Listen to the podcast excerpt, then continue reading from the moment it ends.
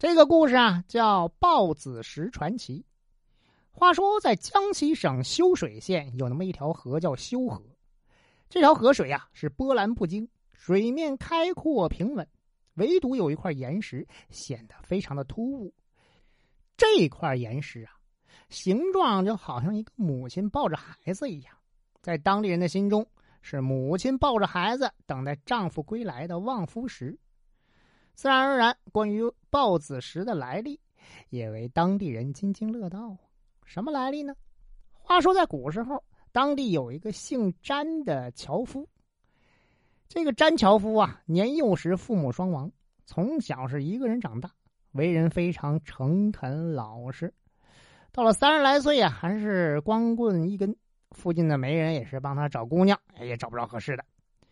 四邻八乡的人都挺喜欢他，热心正直，也挺为他终身大事着急的。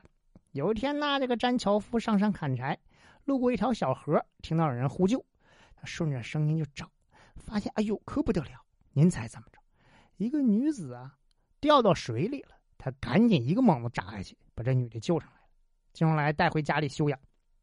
邻居就奇怪说：“哎，怎么带回个女的呢？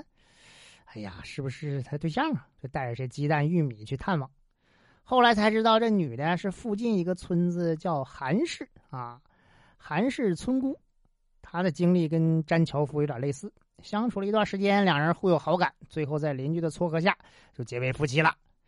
不久以后呢，就生了个儿子。哎呀，这个詹樵夫更是努力砍柴养活妻儿。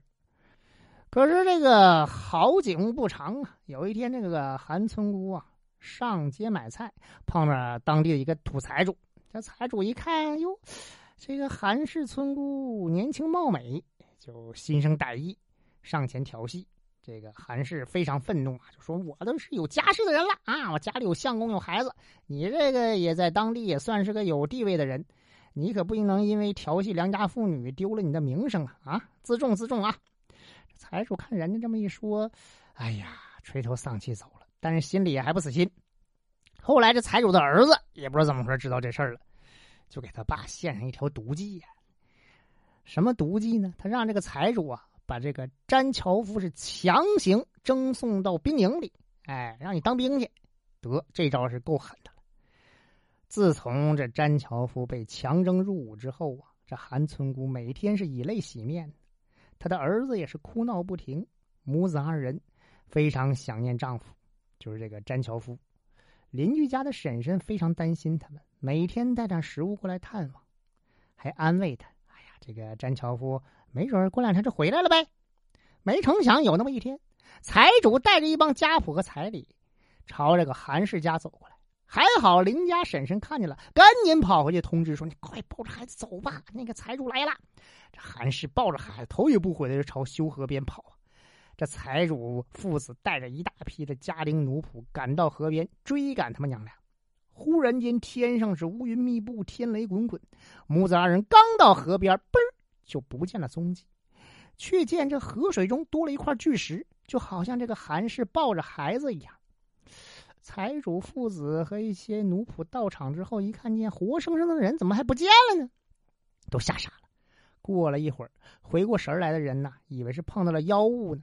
拔腿就跑！哎呀，不好了，是不是碰着妖怪了？就跑。财主跟他儿子也吓得够呛，仓皇而逃。